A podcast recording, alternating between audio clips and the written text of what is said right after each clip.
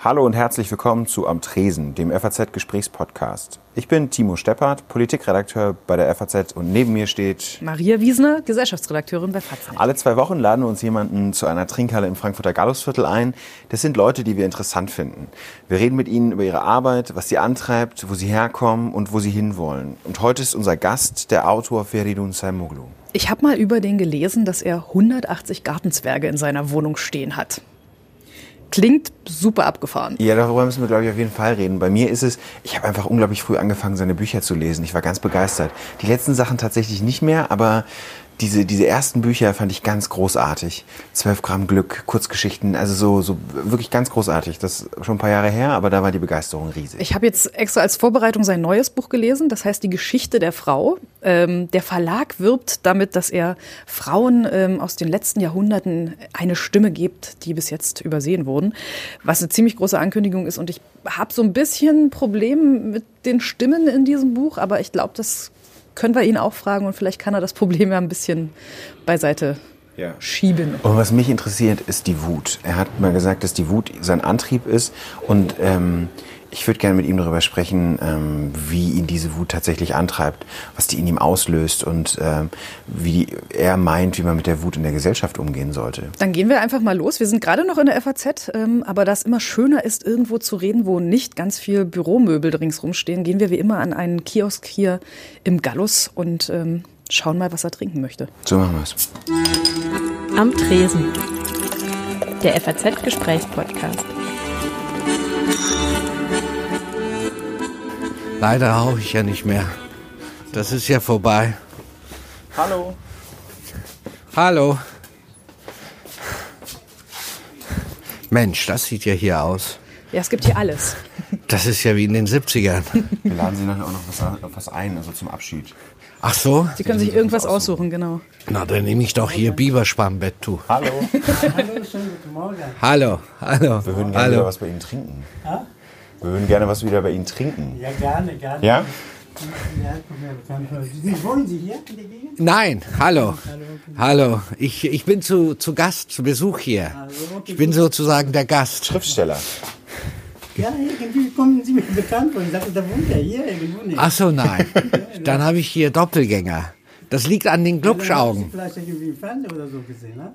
Vielleicht, ab und zu trete ich da auf. Ja, irgendwie. Genau. Okay. Nicht das, was möchten Sie gerne? Was gibt's denn hier? Möchten Sie Tee, Kaffee, Cola? Getränke haben wir genug. ich glaube, ein Wasser hätte ich einfach gerne. Ein Mineralwasser mit Sprudel. Blau. Super, vielen Dank. Mit. Einen Kaffee. Ähm, ich auch. Nee, einen Kaffee heute. Heute Kaffee? Ja, mehr Abwechslung. Wollen Sie irgendwas dazu haben, einen Kaffee oder sowas? Äh, nein, nee, danke. Wahnsinn. Wo ist die Ravioli-Dose? Ich will die Ravioli-Dose sehen. Naja, aber es gibt zumindest Gulasch, ne? Ja, super.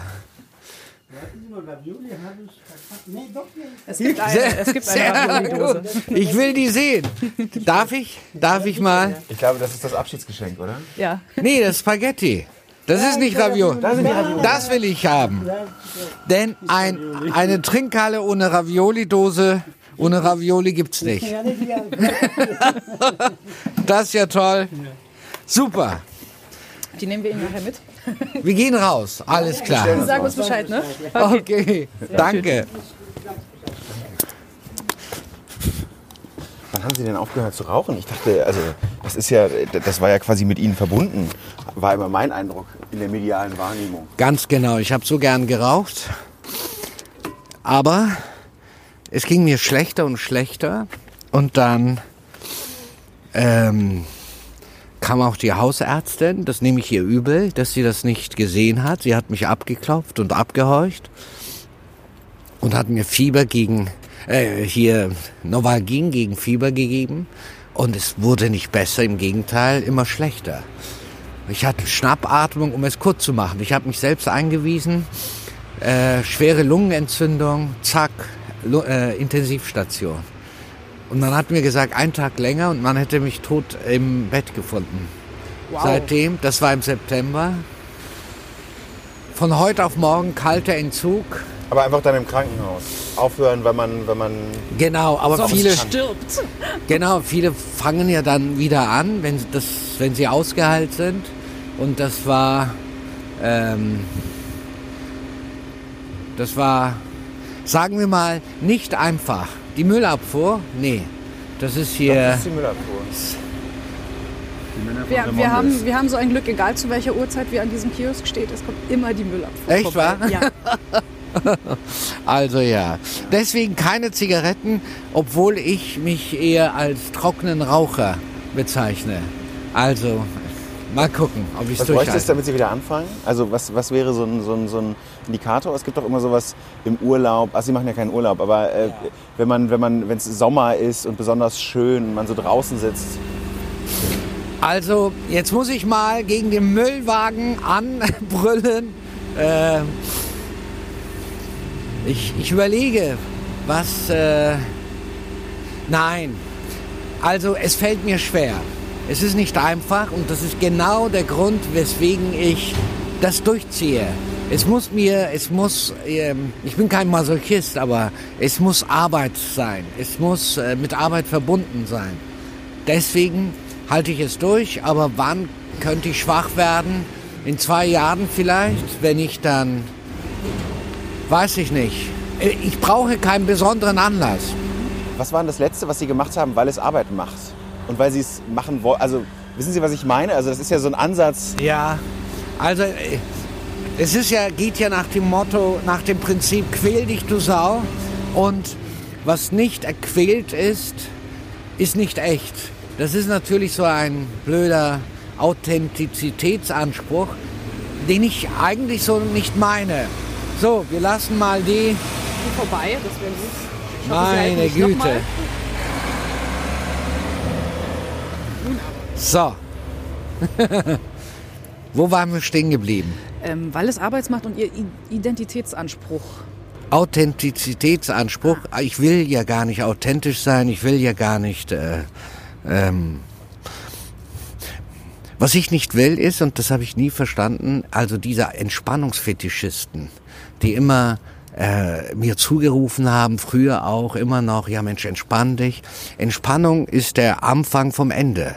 Also ich wünschte, ich könnte ein bisschen verspanntere Menschen sehen, denn wer ist entspannt? Entspannt ist die Frau im Zug, die dann äh, äh, ihre Dose, Tupperware-Dose da äh, rausholt und dann Kohlrabi und äh, Karottenschnitze Schnitze knabbert und man hört das. Sie ist entspannt. Entspannt ist der Mann, der dann sein Business-Gequatsche loslässt am Zug, also im Ab- Großraumabteil.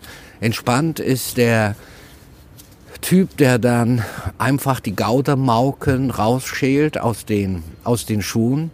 Ihm doch egal, ob's qualmt. Ich fürchte, es gibt zu viele entspannte Leute. Und dieser ganze Selbstverwirklichungswahn, also dass man sozusagen auch mit Verlaub ähm, Idioten sagt, es ist richtig, es ist gut, dass ihr so seid, wie ihr seid. Und dass man sogar, dass diejenigen, äh, die darüber sprechen, dass es nicht in Ordnung ist, beschuldigt werden, sie würden sich erheben über das gemeine Volk. Also diese basisdemokratische Entspannungsfetischismus ist nicht meins.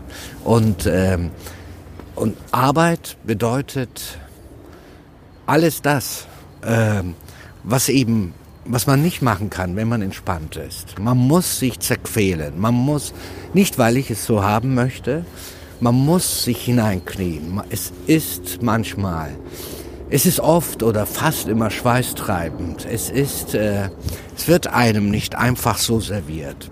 Also deswegen auch die Arbeit, auch die Literatur, das ist einfach nicht äh, keine Ver Selbstverwirklichungsgeschichte. Also deswegen hochlebe die Verspannung, denn die Verspannung steht immer im Anfang des guten Geschmacks und immer im Anfang der Zivilisation. So, und leider Gottes sind wir in der bundesrepublikanischen Wirklichkeit ostzonal wie westzonal schlicht und ergreifend zu entspannt. Deshalb gibt es so viele Lurche, deshalb gibt es so viele Knalltüten.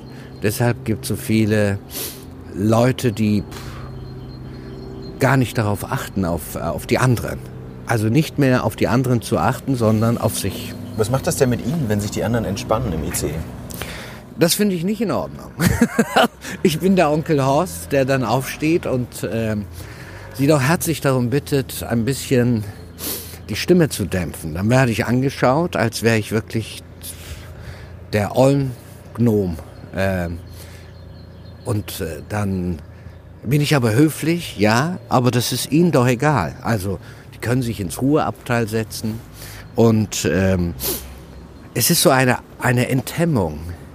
Eine Enthemmung oder die Leute sind so enthemmt, ob das jetzt erste Klasse ist oder zweite Klasse. Und es gilt als ähm, Spießigkeit. Aber ich war immer so, das hat mit Alter nichts zu tun. Äh, dann heißt es, ach, Sie sind lärmempfindlich. Also man ist lärmempfindlich, wenn man einem brüllenden Mann bedeutet, vielleicht die Stimme zu senken. So weit kommt es. Was macht es mit mir? Ich drehe fast durch. Ich, ich bin jetzt auf der Herfahrt mit Ohrstöpseln, mit Stöpseln im Ohr hergefahren. Aber sie nehmen sich halt, die Leute, sich das Recht heraus. Und ähm, das ist das die Wirklichkeit. Mach mir immer dann auch Gedanken, was denn die Wirklichkeit ist.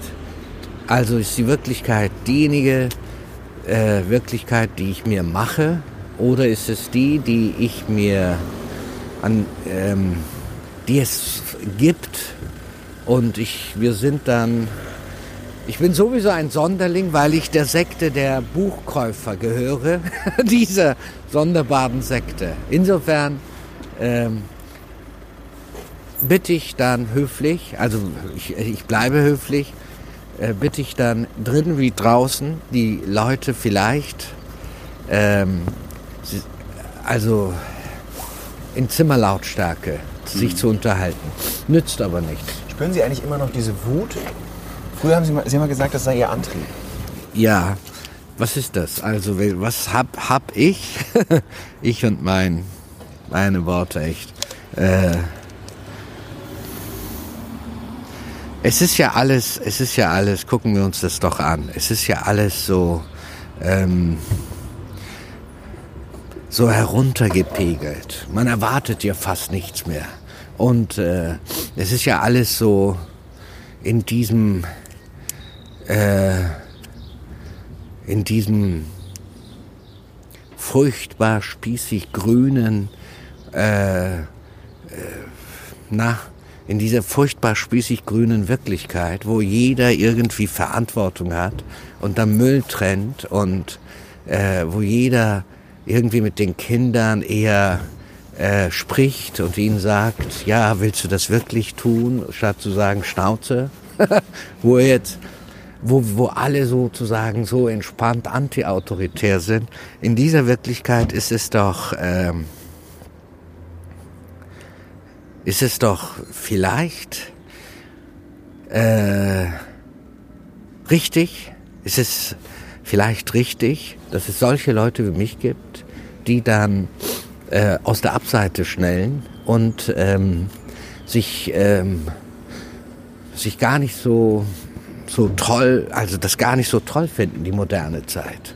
Also die, die Arroganz des modernen Menschen besteht ja darin, dass er glaubt, er habe die Zeit und das Leben erfunden und vor ihm äh, sei nichts. Also ich bin schon, sagen wir mal, äh, was das ästhetische Moment anbetrifft, hochgradig reaktionär. Und äh, das, das moderne geht mir auf die Nerven. Jetzt kommen, jetzt kommen natürlich diese Männlichkeitsknalltüten, äh, die dann sagen, also die Reaktionären, der Mann da, die Frau dort. Also die, können, die, die, die sind krank in der Rübe. Die, ich meine ästhetisch reaktionär. Ich meine, äh, sich in Unterschied zu setzen ähm, zu dem, was andere Leute so ähm, einem vorsetzen. An Verboten, an Geboten. Ähm, Neger darf man nicht sagen. Äh, Wollen Sie gerne? ich muss es nicht. Aber die anderen wollen gerne verbieten. Das ist ja das Problem. Ich, nee, ich bin, es ist für mich, ich sitze ja auch nicht jeden, einen dunkelhäutigen Herrn ähm, spreche ich höflich an. Ähm, und wenn Leute irgendwie nach der Hautfarbe gehen, dann sollen sie sich an das dumme Zeug halten. Aber ich meine damit, es ist ja, es ist ja so einfach. Es ist ja so einfach, ähm, ethnisch und ethisch korrekt zu sein. Und ich bin eher auf der Seite einer deutschen Wirklichkeit. Ich bin eher auf der Seite einer deutschen Wirklichkeit, in der ich mich ja auch bewege. Also trotz der Lesungen und so weiter. Deswegen ist es gut, dass wir hier sind und dass der, dass der Kioskbesitzer oder der Kioskwirt auch, sagen wir mal, fremdstämmiger Deutsche ist, so wie ich ihn einschätze, oder? Ja, Ja. würde ich auch sagen. Ja. Es ist krude und kraus, was ich erzähle. Nee, ich frage Sie, ich dachte gerade Ich probiere es noch ein bisschen zu sortieren, muss ich sagen, weil Ja. Sie sagen ästhetisch reaktionär, aber, aber dann, dann doch nicht auf Nicht dem, politisch was, was reaktionär. politisch und gesellschaftlich sozusagen reaktionär gelten würde. Genau, politisch reaktionär wäre, äh, mit Männlichkeitskult zu kommen, mit äh, völkischem Gestammel zu kommen, mit äh, äh, nationaler Normalität zu kommen, all diese ganzen Worte, ähm, die die Leute da, äh, die die völkischen oder die politisch Reaktionären herunterbeten. Wenn ich sage ästhetisch reaktionär, da meine ich damit, und da ist ein Unterschied zu setzen, da meine ich damit, dass man sich, wir sprachen über Verspannung, wir sprachen äh, darüber, äh, über Arbeit, über Qualen, wir sprachen darüber, äh, wie das, wie das ist, dass man sich nicht zugehörig fühlt. Also ästhetisch reaktionär bedeutet den Bruch mit dem Zugehörigkeitsdiktat unserer Zeit. Man hat die Identitären bei den Türken, also bevor es die braunen Identitären gab, gab es die Identitären bei den Türken und bei den Kurden, bei den Polen, bei den Russlandsdeutschen. So, und was haben die Leute denn davon? Und die brüllen und auf der anderen Seite sagen die Leute auch, oh, das ist scheiße, das ist schlecht. Und ich meine, wie gesagt, den Bruch mit dem, was, äh, also mit dem Zwang, sich zugehörig zu fühlen. Ob man in der Kastanienallee in Berlin lebt oder ob man äh, in einer Hausgemeinschaft, Wohngemeinschaft lebt oder ob man ähm, in einem Kegelverein ist. Sie kennen das. Also sie, sie, sie, wenn, sie werfen einen Blick auf die Wirklichkeiten und dann entdecken sie doch, äh, sie kennen das, sie entdecken sie all diese kleinen Gruppen und Grüppchen. Und ich habe das Gefühl, dass dieser, dieser, dieser Wahn, dieser äh, Wahn äh, zu harmonisieren, äh, immer größer geworden ist und größer wird. Deshalb sind die Grünen auch jetzt eine starke Partei. Also ohne mich. Also sind Sie eher dafür, dass, dass Gruppen so bleiben sollten, wie sie sind? Ich habe überhaupt ähm, gar nichts vorzuschreiben. Äh, wer bin ich denn? Ich bin doch nichts weiter als ein Schreiber und ich weiche Ihre Frage nicht aus. Es, äh, ich möchte bloß nicht den Fehler begehen, wie andere, die glauben, wie andere Schreiber, wenn sie aufs Land ziehen oder wenn sie sozusagen das Großstädtische verdammen, und ich bin Großstädter, äh, dann äh, äh, kehren sie sozusagen zu einer Reinheit zurück und werden so zu Mahnern. Um Gottes Willen, das ist die typische, ähm, also das ist der ranzige Maskulinismus, den ich hasse. Das meine ich natürlich nicht. Wer bin ich denn? Das heißt, das ist gut, dass man sich diese Frage stellt. Wer bin ich? Ein Schreiber aus Kiel, der mal dieses und jenes Buch schreibt, der aber auch heftig abgewatscht wird, ähm, dem nichts geschenkt wird und der ähm, an die 2000 Lesungen gemacht hat, größtenteils in deutschen Kleinstädten und der deswegen von, ein, von deutschen Wirklichkeiten reden kann, im Gegensatz zu diesen Artisten, äh, die dann also als Nischenlurch vielleicht äh, reüssieren können. Also Wann war das denn, Zorn. dass Sie gespürt haben, dass Sie, dass Sie, dass Sie konservativ geworden sind? Ich bin nicht konservativ. Ich bin reaktionär Literatur, also ästhetisch reaktionär. Und die Konservativen, das ist ein Verein, man gucke sich doch diese, diese unbegabten Langeweile an. Die Konservativen bestehen zu Wen meinen Sie? Ob es Politik, Politik ist, ob jetzt hier die Alten sind, die Neuen sind die Alten. Was ist denn das? Konservativ ist für die, was denn? Adenauer ist für sie, oh, toll waren die Zeiten, als die Stahlhelm-Fraktion Dregger da war. Was, wie äh, bescheuert sind die eigentlich? Das ist eine, die Liga der Bekloppten. Also ich sehe bei den Konservativen Sie kennen das, viele Klaköre, da werden Leute großgeschrieben, da sind dann auch Leitartikler manchmal dafür da, äh, das konservative Moment groß zu schreiben. Das Konservative ist einfach ein riesengroßer Schwindel, ein Lebe. Das heute die CDU, die äh, Knalltüten von der CDU versuchen, das groß auszuschreiben, um was zu machen, um dann vielleicht 14,5 von der AfD wieder zurückzuholen. Mein Gott, ist das denn beknackt. Ich bin nicht konservativ. Ich bin für einen radikalen, reaktionären Schick. Wie ist es denn mit dem Zorn? Wir wollten eigentlich mit Ihnen über die Wut reden, weil ich nämlich in dem Interview, was Sie, was Sie mal gegeben haben, über Wut als Antrieb gesprochen haben und wir ja gerade eigentlich dem konfrontiert sind, ob das jetzt gestern, also ne, es ist jetzt gerade so Mitte März, ob das jetzt gestern der, der, ähm, diese, diese Schüsse in, in, in Utrecht waren oder äh, am Wochenende in Christchurch, wir ja eigentlich einem, einem, einem Hass ausgesetzt, also äh, ein, ein Hass ähm, stattfindet. Ähm, und ich wollte gerne mit Ihnen als, als Wütendem darüber sprechen, wo der Unterschied zwischen Hass und Wut ist. Naja, also, das sind ja Psychopathen. Also, die sind ja geistesgestört, diese Leute.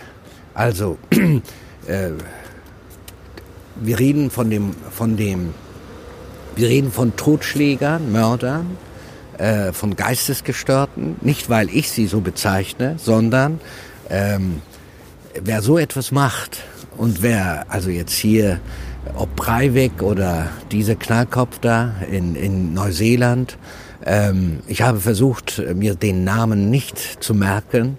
Ähm, man braucht sich das ja nur durchzulesen. Und ich meine, äh, die Propaganda der Tat, der, äh, das sind waschechte Nationalsozialisten, beide. So, also das ist, der Hass ist für sie ähm, ideologisch. Das ist für sie, sie müssen, sie können nicht lieben, ohne das andere und die anderen zu entwerten. Das ist ein, ein Zeug, ein, es sind ja Armleuchter. So, und äh, der andere ähm, in Utrecht, da heißt es Eifersuchtsdrama. Die einen sagen, es sei noch nicht klar. Ähm, die einen sagen Terror, äh, ein Terrorakt. Die anderen sagen, ja, Eifersuchtsdrama, er hat äh, die Frau, eine Frau erschossen und jene, die ihr zu Hilfe eilen wollten. So las ich heute Vormittag die Nachrichten. Ich weiß nicht. Aber das ist ja auch ein, ein krankes Viech. Also äh, das sind, das sind Menschen, äh, das ist ein ganz besonderer Hass, der Hass von äh, Leuten, vom, von Männern, von, sind ja Männer, von Männern, die das andere und die anderen entmenschlichen. Und das ist typisch für Faschisten. Also die äh, Islamisten sind ja auch Faschisten. Grün angestrichene Faschisten. Also genauso wie damals Stalinisten rot angestrichene Faschisten waren. Ähm, was erzählt man? Also man versucht jetzt, äh, ist, was ist gerecht, was ist nicht gerecht, was ist, das ist ja nicht wirklich, das ist ja, also die, das sind ja die Taten von Geistesgestörten, die uns erzählen wollen, dass sie gewissermaßen ähm, durch diese äh, wie Sie dann selber sagen, äh, vielleicht schreckliche, aber notwendige Tat äh, ein Zeichen setzen wollten. Das ist doch krank. Aber das heißt, das hat aus Ihrer Sicht nichts mit der Gesellschaft zu tun, sondern mit, mit Psychopathen. Na, es hat natürlich auch mit der Gesellschaft zu tun. Die kommen ja aus der Mitte, einer von uns. Das sind immer Leute von, also über jeden könnte man sagen, einer von uns. Einer von uns kommt und ähm, macht so etwas. Das sind Attentäter, das sind äh, ähm, Assassinen. Also man könnte sozusagen ähm, zurückblicken, man könnte aber auch sagen, nee, Moment, wie sieht das jetzt aus? Es sieht so aus, dass äh, groß angelegte äh, faschistische Anschläge in Mode gekommen sind. Armleuchter, das kennt man von, von Schülern, äh, die dann äh, bewaffnet reingehen in die Schulen und dann alles niedermähen, was ihnen vor die Flinte kommt. Und das kennt man auch von Nazis und von äh, Islamisten. Und ähm, das ist jetzt die Zeit. Also ich wünschte, ich könnte sagen, es ist... Äh, ich könnte sagen, naja, das wird irgendwann mal aufhören. Aber äh, die Anschläge, man sieht sich doch nicht nur hier, wenn man dann auf die islamischen Länder anschaut, äh, sich das alles anschaut, dann sieht man Leute, die dann in die Moschee reingehen, die Sprengstoffanschläge, die Attentäter.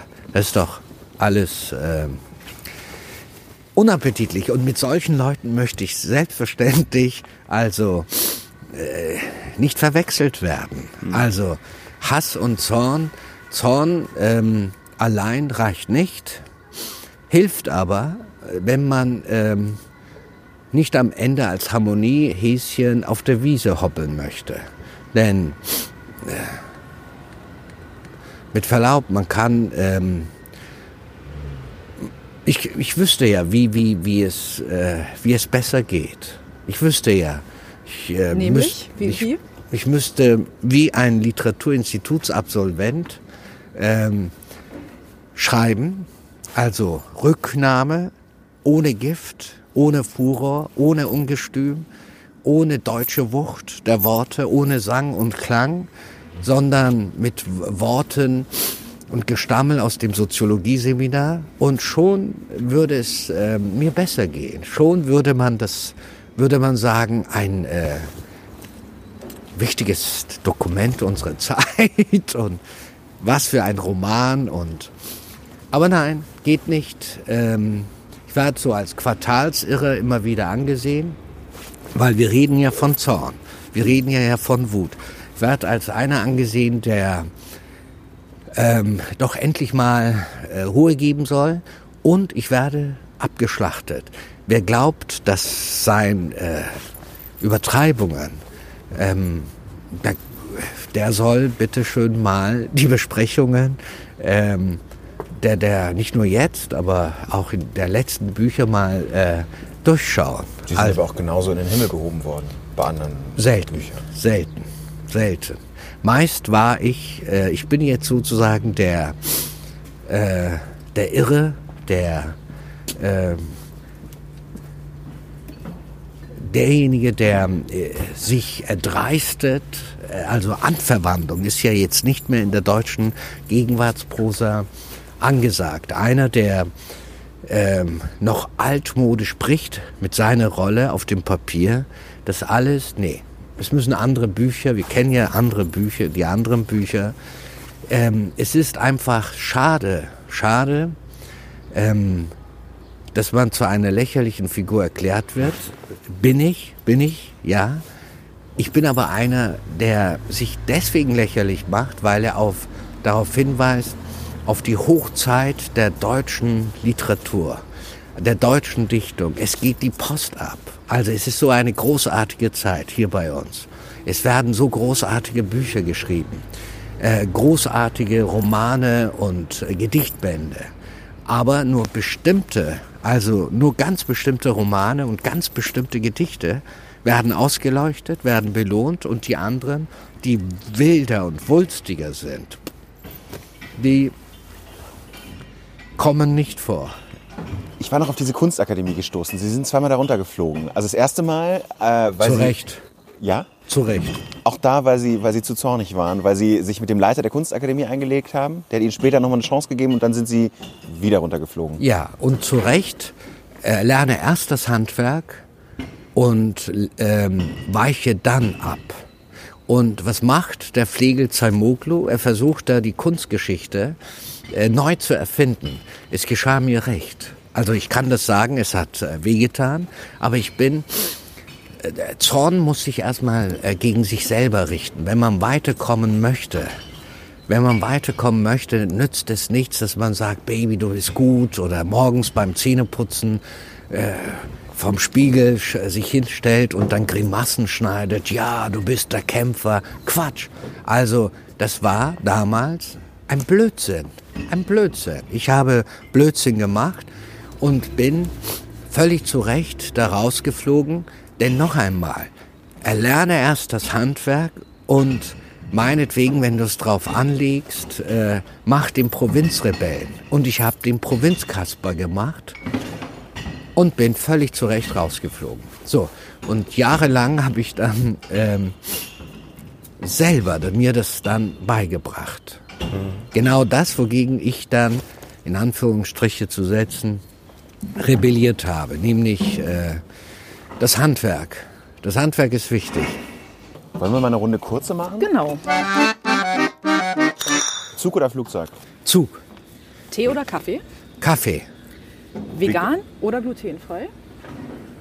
weder noch. Du wolltest doch eine Nachfrage stellen. Ach so, ja. Ich wollte eigentlich noch fragen, das mit dem Flugzeug, Sie fliegen, Sie haben ja, äh, Ich hab Flugangst. Sie fliegen nicht, aber war das, Sie hatten, das war mal ein Busunfall, hatte Ja, ich gelesen. genau. Aber haben Sie, sind Sie vorher geflogen? Ja, sehr gerne sogar. Es ist also keine Flugangst, sondern ein Trauma. Und ich habe es ein paar Jahre versucht zu bekämpfen, ist mir nicht gelungen. Ich äh, bekomme es schon, mir wird schon ganz mulmig, wenn ich ein Flugzeug am Himmel äh, sehe. Dann sage ich, oh Herr, schütze sie, lass sie heil ankommen. So weit geht es. Noch ist da nichts. Wenn ich zum Himmel aufschaue, ja, Deshalb so viel Zug und dann müssen sie da die ganzen Menschen ertragen. ähm, Golf oder Yoga? weder noch, ekelhaft beides. Ekelhaft. Gottfried Benn oder Bertolt Brecht? Ben, Lesen Sie lieber auf Papier oder im E-Reader? Nur Papier. Das andere ist ekelhaft. Snoosen oder sofort aufstehen? Was ist denn Snoosen? Kenne ich nicht den Ausdruck. Was ist Dass Sie das? quasi, dass Sie bei Ihrem Handy oder bei Ihrem Wecker immer wieder draufdrücken können. Ach so. Und dann nochmal so drei Minuten bekommen, wo Sie weiter schlafen können. Ich werd- Und der Wecker dann wieder klingelt. Ich, ich werde wie alle Irren schlagartig wach, sofort aufstehen. Okay, also sofort aufstehen. Ja. Ähm, Sneaker oder Chucks? Nahkampftreter. Hat heute ähm, schwarze Lederschuhe an, geschnürt. Ja. Istanbul oder Kiel? Kiel. Lange wach oder früh auf? Früh auf. Roman oder Sachbuch? Roman. Ähm, Sie klimpern schon die ganze Zeit so schön. Ähm, Ketten oder Ringe? Beides und noch mehr davon. Die Ketten sehen wir bloß und die sind unter einem großen schwarzen Schal hier versteckt. Richtig. Heute. Okay. Süß oder salzig? Ah, das ist natürlich je nach Tageslaune und je nach dem Bedarf des Körpers. Ähm, süß zwischendurch, aber sonst dreimal salzig. Ja. Wodka oder Gin? Nee, nix Schnaps, Wein, Rotwein. Das ist so mein Ding. Ja. Zigaretten oder Kaffee? Das hat sich ja. Verdammt nochmal, leider Kaffee. Ähm, ich habe gelesen immer wieder, dass Sie über 180 Gartenzwerge in Ihrer Wohnung haben. Warum? Also, wenn man Gartenzwerge sagt, stellt man sich ja diese völlig, äh, also diese kleinen Nettigkeitsdenkmäler vor. Aber das meine ich nicht, sondern äh, es sind Wichtelmännchen äh, aus Grevenruther und die sind nicht nett. Die sind wirklich nicht nett. Das ist nicht hier Disney World, sondern ähm, sie haben schon ähm,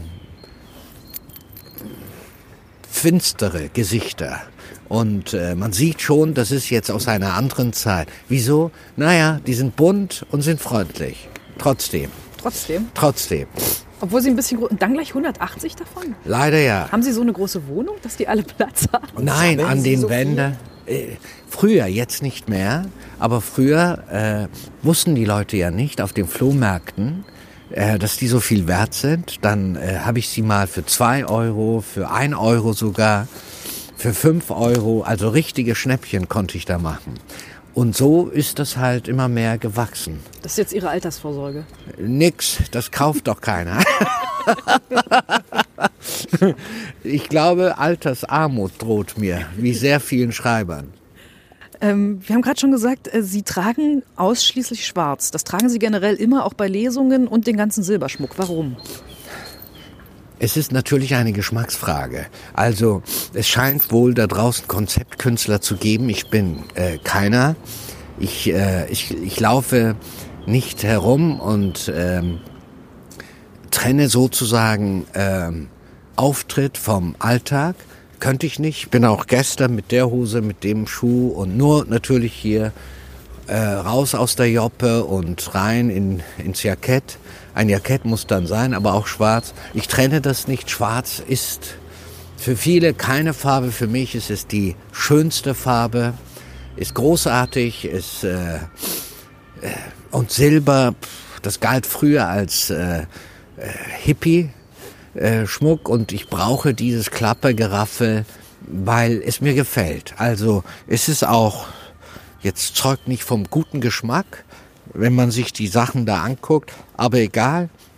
Ich gehe nach so der, meiner Lust und Laune und nicht so, wie das erscheint oder keine Ahnung. Damit man sich das ein bisschen vorstellen kann, weil unsere, unsere Zuhörer hören ja nur, das sind vier massive große Silberringe die teilweise ein ganzes Fingerglied einnehmen. Und, und das sieht aus, als könnten sie damit jemand sehr, sehr unschön im Gesicht schlagen, Nein. wenn sie wollen. Also Der nur, eine. da, dann wäre ich ein Blödmann, dann würde ich mir alle Finger brechen. Man darf mit Ringen, also Schlagringe ist was anderes, aber das, das sind ja einzelne Ringe, nicht äh, zuschlagen. Außerdem bin ich äh, radikaler Pazifist. Wo haben Sie denn die Ringe her? Darf ich das fragen?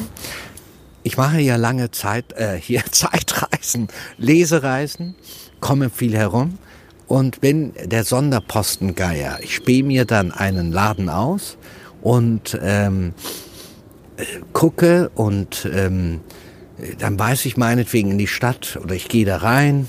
Manchmal ähm, kann ich es gleich dann äh, kaufen und manchmal eben nicht. Jetzt kann ich mir das nicht mehr leisten, denn die Preise für Silber sind ja vor äh, zwei, drei Jahren oder so durch die Decke gegangen.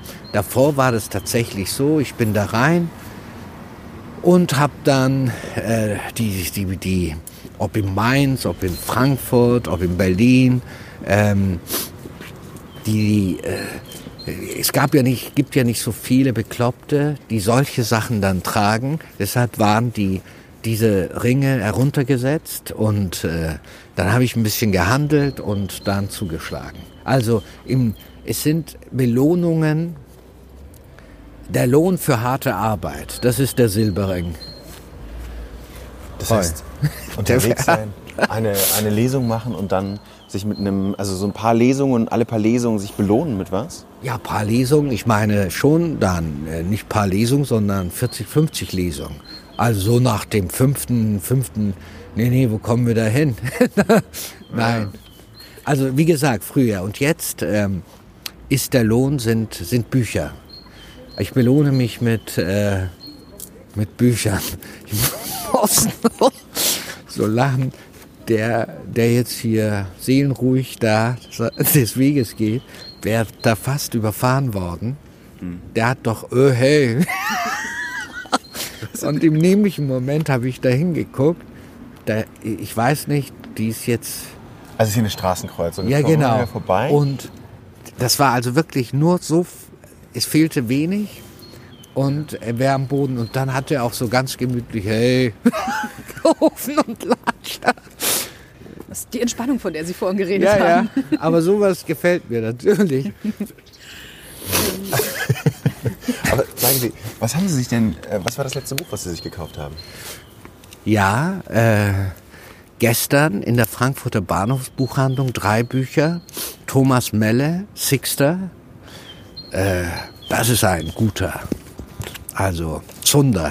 Dem würde ich einige Preise sofort auf der Stelle mitgeben wollen. Ähm, dann Heimito von Doderer.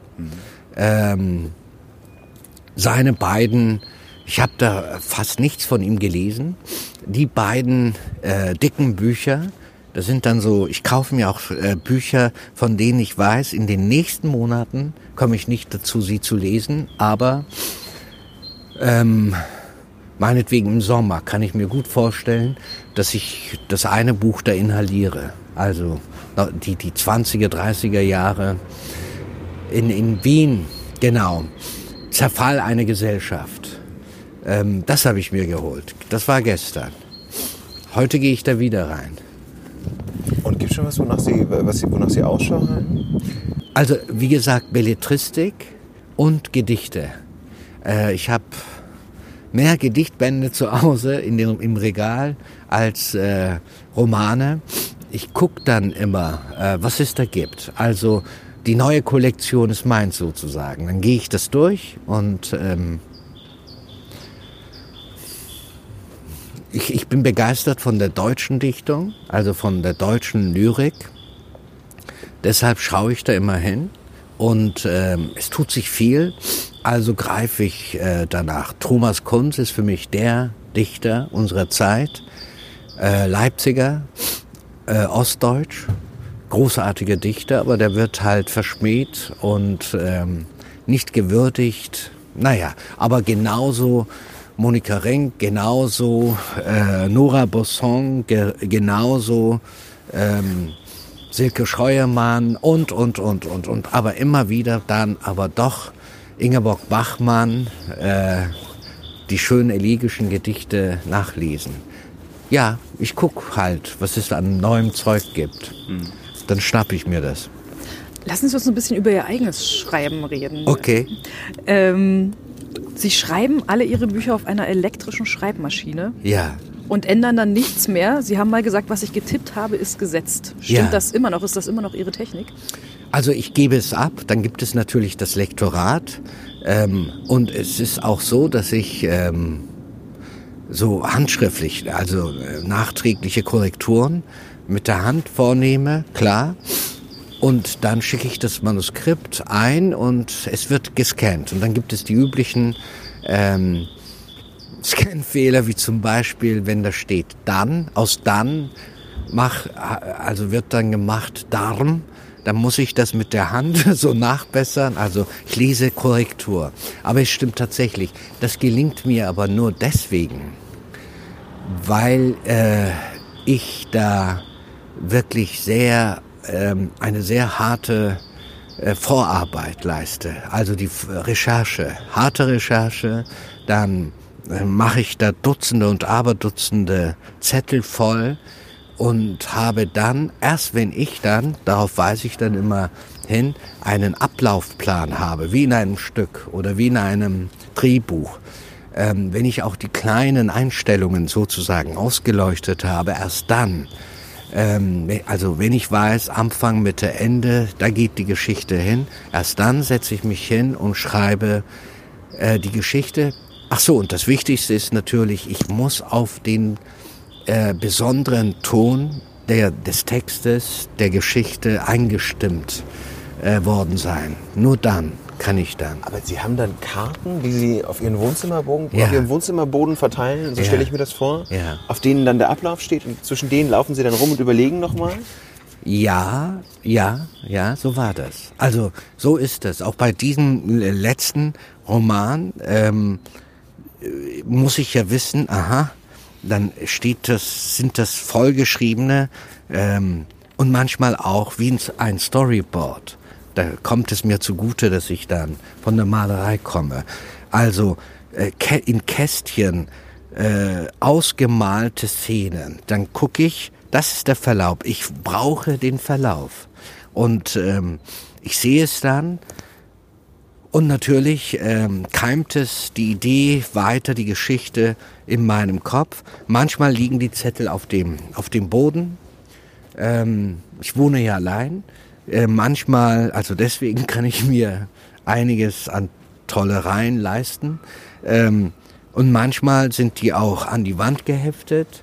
Ähm, manchmal äh, sind das vielleicht, ja, ich habe so einen mobilen Schreibtisch auf Rollern, äh, den ich hin und her schieben kann. Äh, und man, dann, dann sind die ausgebreitet, die Zettel. Äh, aber wichtig ist, das ist jetzt kein Spiel. Es ist wirklich, äh, es ist mir ernst. Ich mache das nicht, weil das ich so nach genau. Ja, aber ich, ich äh, verzweifle manchmal und dann kommt es auch vor, äh, dass ich dann die Zettel äh, zerreiße, weil äh, ich denke, was ist das für eine alberne Geschichte hier? Also, dann werde ich sauer auf mich und dass ich das ausgeschrieben habe und diese Zettel, das kommt mir dann so bescheuert vor und ist äh, wie eine Sackgasse. Dann werden die zerrissen und dann wieder und wieder. Also viele, viele Anläufe. Ähm, sonst denkt man, ja, also er setzt sich dahin, äh, der Herr Z und spät in die Ferne und plötzlich weht's in seine Rübe und dann äh, schreibt er das drauf los. Nein. Äh, Wochen auch der Verzweiflung, Wochen der, also viele, viele äh, Anläufe, viele, viele ähm, Versuche, viele Irrgänge, um dann schließlich ähm, die Geschichte auszuschreiben, ja. Zu schreiben, nicht ausschreiben, aufzuschreiben. Würde es Sie reizen, eins Ihrer Bücher zu verfilmen, also das Drehbuch dazu zu schreiben? Weil Sie ja eigentlich mit einer sehr visuellen Art davor gehen. Klar, aber in den 23 Jahren kam nur ein Regisseur auf die Idee, mich anzuhauen. Das war äh, Abschaum, Kanak sprach und kam der Film Kanak Attack auf die, also in die Kinos und ähm, in die Programmkinos. Das sagt ja alles. Ähm, es ist, wir waren auch mal, ich und ich schreibe die Drehbücher und Theaterstücke mit meinem besten Kumpel Günter Senkel. Und wir waren auch mal, äh, wir wurden mh, kontaktiert für den Kieler Tatort und haben schon auch recherchiert gehabt und aber das ist eine bitterböse Geschichte. Wir gerieten eben an diese Dame, die dann später in die Schlagzeilen kam, äh, hier NDR, Hamburg. Ich komme nicht auf den Namen. Das hat sich dann sozusagen in Luft aufgelöst. Es geht um die äh, Fernsehspielchefin, die das, glaube ich, war, die äh, ihre eigenen Drehbücher äh, angenommen hat und unter Pseudonym geschrieben hat, Ja. Geld empfangen hat. Und daraufhin hat sie sich das dann geklärt. So, und wir, vor allem aber davor wurden wir geklärt. wir wir äh, kamen nicht mehr in Frage. Und wir haben da, ich glaube, drei Exposés geliefert mit, äh, also drei unterschiedliche Geschichten. Ähm, und der gute Axel Milberg wollte uns auch, aber das war's. Also, es hat schon, ähm, ich muss immer so grinsen, wenn es heißt, Zaimoglu ist angekommen, Zaimoglu hat es geschafft. Da denke ich, was geschafft und wo angekommen. Es geht ja, dafür ist das Ganze zu turbulent, auch zu viel mit Fehlschlägen und Irrgängen eben ähm, voll, als dass ich sagen könnte, so jetzt schreibe ich mal alle drei Jahre mal ein Buch und dann kommt es raus. Nein. Aber so ist es besser als, äh, als den Großschriftsteller, Darsteller zu mimen, der dann äh, irgendwelche mit, mit bräsiger, mit bräsigen Liebesgeschichten kommt. Nee. Sie erfinden ja für jedes Buch eine eigene Sprache oder für, für ihre, den Figuren angemessen sozusagen oder, oder an denen orientiert eine, eine eigene Sprache. Es hat mal jemand in einer, in einer Rezension, äh, Rezension ihr, ihr, ihren Schreibstil als Method Acting beschrieben. Warum muss es denn für, jede, für jedes Buch was Neues sein, was Sie Weil wir Finden. anders sind, weil jeder Mensch anders ist, weil ähm, natürlich ein Buch eine Illusion ist. Wir versuchen, ähm, wir versuchen nur einen Ausschnitt zu erzählen. Es kann ja nur ein Ausschnitt sein. Wenn es denn so ist, dass wir einen Rahmen setzen, dass wir einen Anfang und eine Mitte setzen, dass wir aber das, was sozusagen ähm, flimmert und was, was dann äh, außerhalb geschieht, wenn wir das schon aussparten, dann aber denke ich, muss man die Geschichte, die man schreibt, so erzählen, dass sie auch glaubwürdig. Es ist eine Frage der Glaubwürdigkeit. Und die deutsche Sprache gibt so viel her.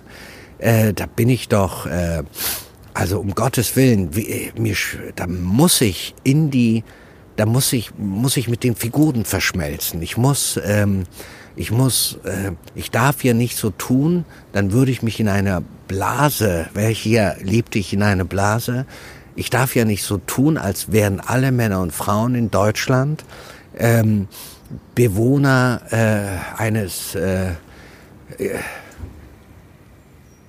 bürgerlichen, eines, eines Bürgerhauses. So wird es immer gemacht. Ich kann ja, ich, ich muss, es kann ja ein gescheiterter ähm, Finanzoptimierer nicht genauso sprechen wie ein Kioskbesitzer. Ich habe ja auch einen Roman geschrieben, Duisburg-Roman. Hus, genau. Also, die, die sprechen natürlich anders. Was jetzt wie eine völlig banale Binsenweisheit klingt, wird aber oft genug nicht beherzigt. Also, wenn ich ein Buch in die Hand nehme und alle sprechen, also Männer, Frauen, Kinder, ähm, Menschen verschiedener Klassen und Stände, sie sprechen alle gleich, dann äh, habe ich ein Problem. Und ich habe auch ein Problem, wenn man ähm, so tut, als also wenn man äh, Studenten sprach. Also für mich ist das studentische Milieu das Gegenteil von Kultur. Das ist also äh, das allerletzte, das allerletzte. Ähm, und äh, ich äh, kann ja doch nicht ähm, das studentische Gequake äh, hineinbringen in die Bücher und dann ähm, so tun, als wäre ich ein Realist. Also wir müssen natürlich auch über den äh, falschen Realismusbegriff der ähm, Experten der Branche auch sprechen, was die unter äh, Realismus also verstehen, nämlich ihre Realität äh, ist dann für sie, wer sich an ihre Realität hält oder wer ihre Realität abbildet, ist ein Realist. Das ist aber sehr armselig. Das ist ja ein Quatsch ohnegleichen. Deshalb Method Acting. Meine eigene öde Existenz, sage ich oft genug, interessiert mich einen Scheiß. Ich breche damit. Äh, es geht auch nicht darum, wie ich äh, spreche sonst, sondern es geht, wenn ich diese Geschichte, diese bestimmte Geschichte schreiben möchte oder wenn ich eine Antigone ähm, wenn ich Antigone sein soll, dann kann ich doch nicht so sprechen wie in der heutigen Zeit. Nein. Also muss ich da rein und das geht nur unter Schmerzen. Wenn es Method Acting ist, verändern Sie sich auch für Ihr Umfeld? Also ist es quasi in der Zeit dieses Buchschreiben, sind Sie dann ein anderer Typ? Ja, ich habe zum Beispiel, ich verrate nicht was, es wird äh, ein Schock werden, wenn die, also das nächste Buch, ich bereite mich schon vor, da brauche ich aber eine kleine Plauze. Und ich habe also jetzt sehr viele Proteinriegel und so weiter gefuttert, auch ähm, viele Kohlenhydrate rein damit. Und jetzt habe ich sozusagen eine gewisse, für mich so ungewohnte Schwere. Ähm, komisch, nicht? Also das ist aber nicht allein das. Das ist ja schon wie Christian Bale in, in Vice oder. äh, Ach so, ja. Also so quasi so, da ist, Sie wollen ja einen Oscar haben dafür, Nein. oder? Das ist doch der Klassiker, dass sich Schauspieler, die sich 30 Kilo auffuttern und dann. Äh, Ja, ich muss so lachen. Den Oscar. Ich krieg den Kinder-Oscar aus Kiel. Ähm, oder ich habe ähm, äh, hier Isabel, eine herbe, die Geschichte einer herben Frau. Da war ich auch eine, 30-jährige Berlinerin. Da, aber sie war fast magersüchtig. Da habe ich dann 12 Kilo abgenommen. Da war ich, sah ich dann aus wie eine abgemagerte Aaskrähe. Gut. Ähm, ja, das ist ein bisschen lächerlich, ich gebe es zu. was, macht das, was macht das unterschiedliche Gewicht mit einem? Man fühlt sich ja ganz anders. Wissen Sie, wenn Sie, wenn Sie, ich war ja halbiert. Das heißt, ich habe kaum aufs Essen ge geachtet. Und dieses, das erzeugt ein Fieber, also ein, ein ungesundes Fieber. Man schläft anders, man, ähm, das, das Hungergefühl verschwindet ja nicht. Es ist aber ein, ein Beißen im Magen und ein, aber auch ein, ein Beißen im Kopf. Und nur so. Also es macht schon was äh, aus. Wir sind ja aus Fleisch und Blut. Man kann ja nicht alles sozusagen, man kann ja nicht einfach nur in die Oberstube einziehen und denken, der Rest ist egal. Ich äh, ziehe eher vom Kopf runter, weg und deswegen macht es viel. Also ich äh, weiß zum Beispiel, dass ich jetzt äh, mehr, äh, mehr Rückenschmerzen habe. Darüber, dass ich hier für meine Verhältnisse vier Kilo habe ich zugenommen. So, ich kann mich gar nicht gucken, sonst bin ich immer, äh, also sehe aus wie ein Kojote oder wie eine Hyäne. Und jetzt sehe ich eher aus wie, ja, der Onkel Horst aus Kiel. So, okay, das muss ich dann ertragen. Ich werde das jetzt die nächsten Monate ertragen müssen, weil eben ich da an einem Text arbeite und das hilft mir. Das hilft mir. Das heißt, Sie verfolgen eine andere Form von Realismus sozusagen, indem Sie sich komplett in die Realität Ihrer, Ihrer Protagonisten reinbegeben. Ich versuche es, ja, und es ist möglich. Es ist, letztendlich ähm, findet das Ganze ja ihren Niederschlag in, im Buch. Also es geht ja nur um Büch, äh, um Worte. Es geht um Worte. Und aber zu diesen, wie komme ich denn zu diesen Worten? Es kann nur über Arbeit, über Qualen, über ähm, Schlaflosigkeit, über schlechte Träume, über ähm, über das, den Körper gehen über den Körper. Ich möchte ja nicht ähm, Männer und Frauen als, als äh, Ideenbehälter äh, zeichnen. Das ist ja die Krankheit eines Teils der deutschen Gegenwartsprosa, dass sie, dass sie Karikaturen sind. Also, und das möchte ich nicht. Das bedeutet aber nicht, dass ich ein deswegen ähm, äh, gute äh, hier Noten bekomme, sondern ich werde auch, wenn ich dann so etwas erzähle, es gibt es viele, die damit nichts zu tun haben wollen, weil sie denken, was, äh, es gibt viele, die mit dieser Art Literatur sich nicht anfreunden können, die so etwas nicht lesen wollen. Genauso wie ich dann bestimmte Sachen nicht lesen äh, möchte. So ist es halt. Vielleicht nehmen wir den Übergang direkt, um über Ihr neues Buch zu sprechen. Ja. Wie wurden das Sie zur Frau? es ist ja nicht das erste Mal. Zwei, also Lela und Isabel, ähm, das sind ja zwei Bücher da, äh, aus der Perspektive einer Frau geschrieben. Wie nur auf dem Papier kann ich ja mit meinem Geschlecht brechen. Wie wurde ich zu der jeweiligen Frau? Es sind ja zehn Frauen, zehn verschiedene Frauen in diesem Buch. Ähm, man, äh, ich möchte mich nicht wiederholen. Also das was ich gesagt habe, äh, was die Arbeit für mich bedeutet, die Anverwandlung, die Veränderung. Also Bruch, wie wurde ich das? Erstmal Bruch mit meinen, mit den Geläufigkeiten meines Alltags ähm, und schwer zu sagen, eine andere Wahrnehmung, eine wirklich andere Wahrnehmung, ähm, ich, es, es wird mir, ich, also sofort stelle ich mich darauf ein, dass ich jetzt eine, dass ich meinetwegen bei Sieben Türmeviertel war ich ein deutscher Bub von sechs Jahren. Ich stelle mich dann sofort ein. Ist schwer zu sagen, das in Worte zu übersetzen. Es ist ein Gärungsprozess. Ich stelle mich ähm, meinetwegen, wenn es eine biblische Person, eine biblische Frau ist, stelle ich mich auf die Verhältnisse ein. Ich ähm, Quellenstudium, Recherche, ähm, gleichzeitig der Bruch, ähm, Gewaltmärsche, ähm, immer und immer wieder ein Satz, der mir einfällt, den ich aufschreibe, streiche, ähm, viele, viele ähm, Fehlschläge, und ich versuche dem, weil ich bin es ja nicht mehr, ich bin ja da raus aus der Nummer.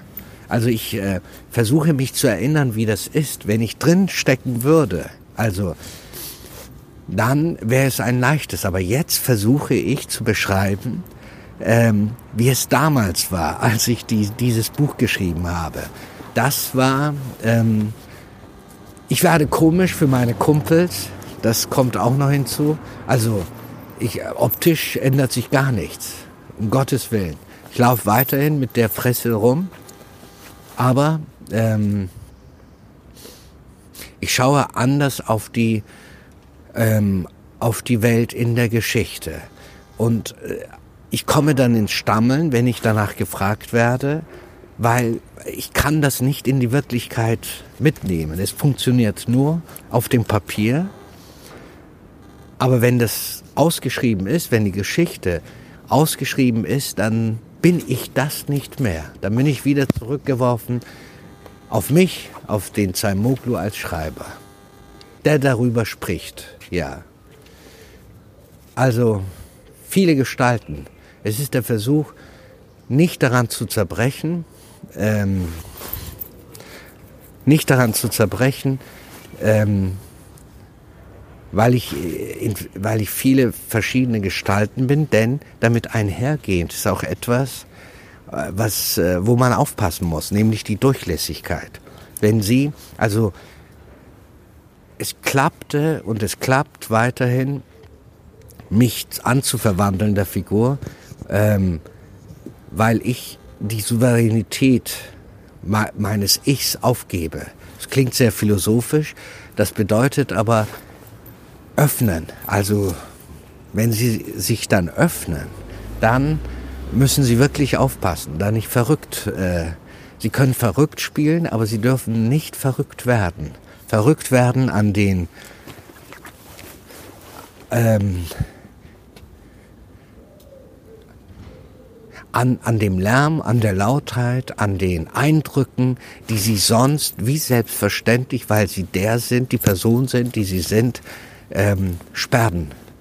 Und Sie haben neben den literarischen Figuren, jede, jede Geschichte hat eine, einen Abschnitt sozusagen in dem Roman, neben den literarischen Figuren Antigone, Lorelei, Brunhild, ähm, zwei reale Personen ausgesucht. Zum einen ähm, Priester Frühbuttin, ähm, die ist als Hex in Wittenberg verbrannt worden, ja. und Valerie Solanas, eine, eine radikale Feministin aus den 60er Jahren aus New York. Ähm, warum ausgerechnet diese Auswahl? Also warum die Mischung von Literatur und realen Biografien? Frauen der Dichtung, äh und Frauen der Männerfantasie und äh, Frauen aus der Wirklichkeit. Leila, die Gastarbeiterfrau, aber auch äh, Romanheldin. Eigentlich eine ihrer eigenen genau, Figuren. Genau, all das musste sein, das musste sein. Ich habe darüber äh, mir Gedanken gemacht über die Auswahl und äh, bin dazu gekommen, ähm, genau das genau ähm, für mich definieren zu können. Ich hatte große Lust, ähm, Frauen der Mythen, der Legenden, der Sagen ähm, äh, auszuwählen, die konstituierend waren für das abendländische Verständnis, also für, für das europäische Verständnis. Ähm, Bibel, Sagen, die Nibelungensage, also wenn man diese ganzen ähm, Frauen sich anschaut, dann sind es ist eine Auswahl und wie jede Auswahl ähm, ist das Buch unvollständig und äh, es ist auch nicht gerecht, nur die zehn Frauen ähm, also zu zeichnen. Natürlich, natürlich, aber diesen Vorwurf handelt man sich immer ein. Ähm, ich bin eben, ich habe deswegen äh, mich für diese zehn Frauen entschieden, weil ich bestimmte Geschichten aufschreiben wollte, die sich zu einem großen Erzählfluss vereinigen. Und dieser Erzählfluss die Diese große Erzählung ist die Geschichte ähm, der europäischen Frau, die getilgt wurde in der Geschichtsschreibung, in der männlichen, äh, der eine bestimmte Rolle zugesprochen wurde als Assistenzfigur, als Stichwortgeberin. Ähm, die Geschichte deswegen der Frau, auch eine Anmaßung, natürlich. Das, ähm, das wäre jetzt mein, mein Einwand so ein bisschen ja. gewesen, weil, weil gerade Figuren wie, wie Antigone oder Brunhild haben ja schon große Werke, die zwar auch alle von Männern geschrieben sind, aber die... Ja, aber ähm, eine Brunhild äh, taucht ja als Walküre, als Trampeltier auf in, in der Nibelungensage und nur ähm, und nicht als Kriegerkönigin. Als eine, äh, die dann äh, der, der strahlende Held äh, Siegfried, der strahlende Held Siegfried und der Günther Hagen, ähm, die beiden guten Freunde, Männerbund, halten sie fest und sie wird vergewaltigt. So, und diese Geschichte muss erzählt werden. Also man, ich bin auf Spuren gestoßen. Ich bin, ich habe das mir, äh, ich habe ihnen nichts angedichtet, angeflickt. Klar, ähm, natürlich sind, äh, sonst wüssten wir ja nicht, es gibt Geschichten äh, über diese Frauen, aber ich wollte keine keine Geschichte über die Frau schreiben, sondern eine Geschichte, ähm, die Geschichte der Frau bedeutet vor allem, dass die jeweilige Frau ihre besondere Geschichte erzählt, selber erzählt, wie es sich nämlich wirklich zugetragen hat. Eine Jud, also ein Paulus ist der Begründer des Christentums, ähm, aber das ist ein Mann, der Jesus kein einziges Mal gesehen hat, ähm, und der stellt sich dahin und tilgt die Frauen einfach aus der Heilsgeschichte. Also tilgt die Tatsache, dass Jesus zwei Schwestern hatte, äh, dass, äh, dass es Jüngerinnen gegeben hat, dass es weibliche Apostel gegeben hat, dass es, äh, dass die Apostel äh, alle verheiratet waren. Also man sieht sie ja in den Filmen auch, wenn man das liest, die ziehen da herum und von Frauen ist nicht die Rede, höchstens entweder Maria oder Maria Magdalena, also Sünderin oder die Heilige. So, und was ist denn das? Was ist das?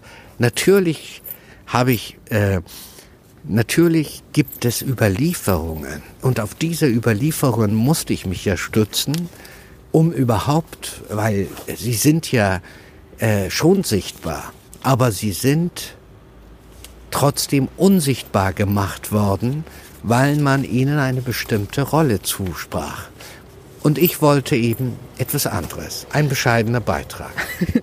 Die Frauen bei Ihnen sind alle Einzelkämpferinnen, also beschrieben als, als ähm, Frauen, die in, mit nicht viel Solidarität zusammenarbeiten. Also selbst die, Sie haben eine Suffragettenfigur, ähm, die äh, im 19. Jahrhundert äh, tätig ist sozusagen, eine, äh, eine Fabrikantentochter und, und nicht mal, die, äh, also auch die hat mehr, mehr Anteil daran, darüber zu reden, dass ihre Schwester äh, jemanden heiraten will.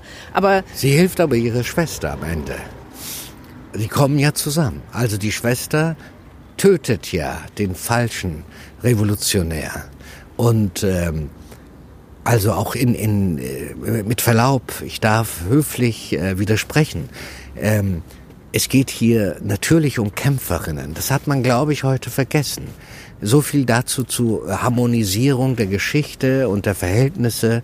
Jetzt wird werden ähm, jetzt äh, geht es nur um Worte, um Floskeln, um äh, äh, um Geschlecht und äh, um Begriffe, Thesen und Theorien. In dem Buch habe ich den Versuch unternommen, kämpferische Frau, kämpfende Frauen darzustellen, die ähm, natürlich auch äh, Menschen ihrer Zeit waren. Und aber mit Verlaub, also wenn man, man kann sich ja jede Geschichte anschauen, Zippora geht zu der äh, Schwester von Moses, Miriam. Ähm, äh, Antigone äh, bleibt bei ihrer Schwester. Ähm, und aber äh, die Schwester versucht sie davon zu überzeugen, doch bitte schön das nicht so ernst zu nehmen und äh, das zurückzunehmen. Das tut sie nicht. Ähm, die Frau von Judas äh, geht zu Maria und zu den Jüngerinnen. Also nein, nein, mit Verlaub. Das sind jede von, auch wir, jeder von uns muss den eigenen Kampf ausfechten. Ähm, keiner hilft uns letztendlich. Das ist etwas anderes. Aber ich habe aber auch andererseits die Frauen nicht idealisiert. Ähm, es tauchen auch in dem Buch ähm, Judasfrauen auf, Verräterinnen, äh, Frauen, die äh, gemeine Frauen, also Frauen aus Fleisch und Blut. Ja. Ärgert es Sie, dass das als Anmaßung wahrgenommen wurde, dass Sie? Ich habe damit gerechnet. Ist äh, nachzulesen. ist nachzulesen, das behaupte ich. ich. Ich bin, wie gesagt, kein Masochist. Ich freue mich über das über Lob, aber sie stürzen sich auf mich. Ähm, das war aber immer so bei fast jedem Buch. Mir wird das Übel genommen, das Kämpferische. Mir wird das das Wollüstige der meiner deutschen Sprache übel genommen. Dann, dass ich jetzt ähm, die öde Heutigkeit vermeide, sondern äh, das äh, Wulstige und Wilde versuche darzustellen. Ich bin ihn, jetzt müssen wir natürlich Obacht, Vorsicht, ich bin zu deutsch für diese Leute. Komisch, nicht? Schräg. Während andere versuchen ein bisschen so schnickelschnackelig zu schreiben und nett zu schreiben, bin ich dann, hat man mir oft genug gesagt, mitgegeben. Man hat sogar, ging sogar so weiter und, und sagte, ja, also überdehnen Sie sich jetzt nicht bei Ihrem Versuch der Assimilation. Dachte ich, du Blödmann. Ich, hier geht es, hier geht es um die deutsche Sprache. Aber man hat mir gesagt, ich bin zu deutsch. Ich soll mal ein bisschen anders das machen. Tue ich aber nicht. Nee, nix. Das andere ist mir zu lau und zu blöd, zu leicht. Also, und es verletzt natürlich auch, klar. Aber ich muss damit auskommen. Klarkommen. Wir wollen noch eine letzte Runde machen. Drei Fragen. Super. Äh, Sie könnten für einen Tag ein anderer Mensch sein. Wer wären das? Ein anderer Mensch, also heutiger Mensch oder auch aus der Vergangenheit. Kann auch die Vergangenheit nehmen. Wir können Zeitreisen hier. Ich würde gerne am Wegesrand gestanden stehen und den Heiland kommen sehen. Das, das wäre toll. Das wäre ein Glück. Ja. Wie wollen Sie einmal in Erinnerung bleiben? Oh Gott. Wissen Sie, völlig egal. Also, ist man tot, ist man tot. Dann ist es doch vorbei. Und die Menschen werden schlecht über einen reden, die Menschen werden sich gut an ihn erinnern, an einen erinnern, aber ähm, was ich will, spielt dann überhaupt keine Rolle. Da, da, dann beginnt nämlich nach dem Tode das, das andere Leben, das Jenseits. Wichtiger ist, wie man da im Jenseits über mich sprechen wird. Ja. Und hätte, hätte Fahrradkette. Sie könnten einen Fehler ungeschehen machen. Welcher ist es?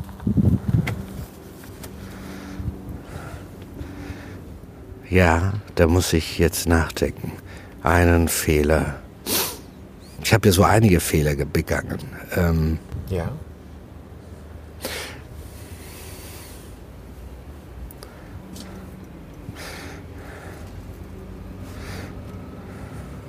tja. Also, äh, andere Menschen zu verletzen in der Liebe. Ich wünschte mir, ich hätte da, da und dort, ich bin ja alte Schule, deshalb bin ich auch diskret, ähm, da und dort, ja, nicht so hart gewesen, wäre nicht weggegangen und äh, hätte mal eine klare Ansage gemacht. Aber, da sieht man schon, ich bleibe ein Mann. Das ist auch ein universaler Fehler, oder? Also, dass man sich über zu hart gewesen. Ja, aber eine Frau gegenüber, also ähm, es ist ja so alte Schule, die die Frau hat wegzugehen, wenn sie schon, wenn die Liebe schon ein Ende hat. Aber sich da hier hinzustellen und zu sagen, finito terminato und weg, das ist dann, das rächt sich, das rächt sich. Also irgendwie ähm, mag ich die, die Vorstellung, dass die Frau einen stehen lässt und weggeht, als das Mann, als Kerl. Äh, Das tut ja weh. Das tut natürlich weh, um Gottes Willen, oft genug gehabt. Aber ich rede jetzt allgemein aus Gründen der Diskretion, aber also ich den Fehler wieder rück, also ungeschehen machen. Grundsätzlich meine ich, den Fehler dann, äh, den Fehler zu hart gewesen zu sein, ja. Das ist ja nur eins von Hunderten. Und ansonsten ähm, überhaupt den Fehler, grundsätzlichen Fehler, ähm, naja, ich bin bei, bei der, ähm, Sie kennen die Seligpreisungen. Selig sind die, arm sind. Also, Die ich, vergessen können. was? Selig sind die, die vergessen können. Ja, also ich wünschte, ich äh, könnte es vergessen, aber ich vergesse es ja nicht. Also ich erinnere mich an diese ganzen Fehler. Jetzt haben Sie mich, vielen Dank aber auch, mich daran erinnert und ich werde dann im Zug äh, mich darüber mal nachdenken. Also das ist, ich weiß, sehr abstrakt und sehr allgemein gesprochen, aber ich will ja diskret bleiben. Vielen Dank für das Gespräch. Gerne. Die Sonne scheint, ist das ein Zeichen? Ich würde noch kurz unseren, unseren letzten. Vielen Dank fürs Zuhören. Das war Am Tresen, der FAZ-Gesprächspodcast. Wenn Sie wollen, würden wir uns sehr darüber freuen, wenn Sie uns abonnieren über Ihren gängigen Podcast-Player und uns vielleicht ein Sternchen geben oder einen Kommentar. Das können Sie ebenfalls in Ihrem gängigen Podcast-Player. Wir freuen uns über alle Kommentare, wir lesen die auch. ähm, Und wir lesen auch äh, Ihre Anmerkungen, wenn Sie uns eine Mail schicken wollen. Die geht an tresen.faz.de. Bis zum nächsten Mal und vielen Dank fürs Zuhören. Am Tresen.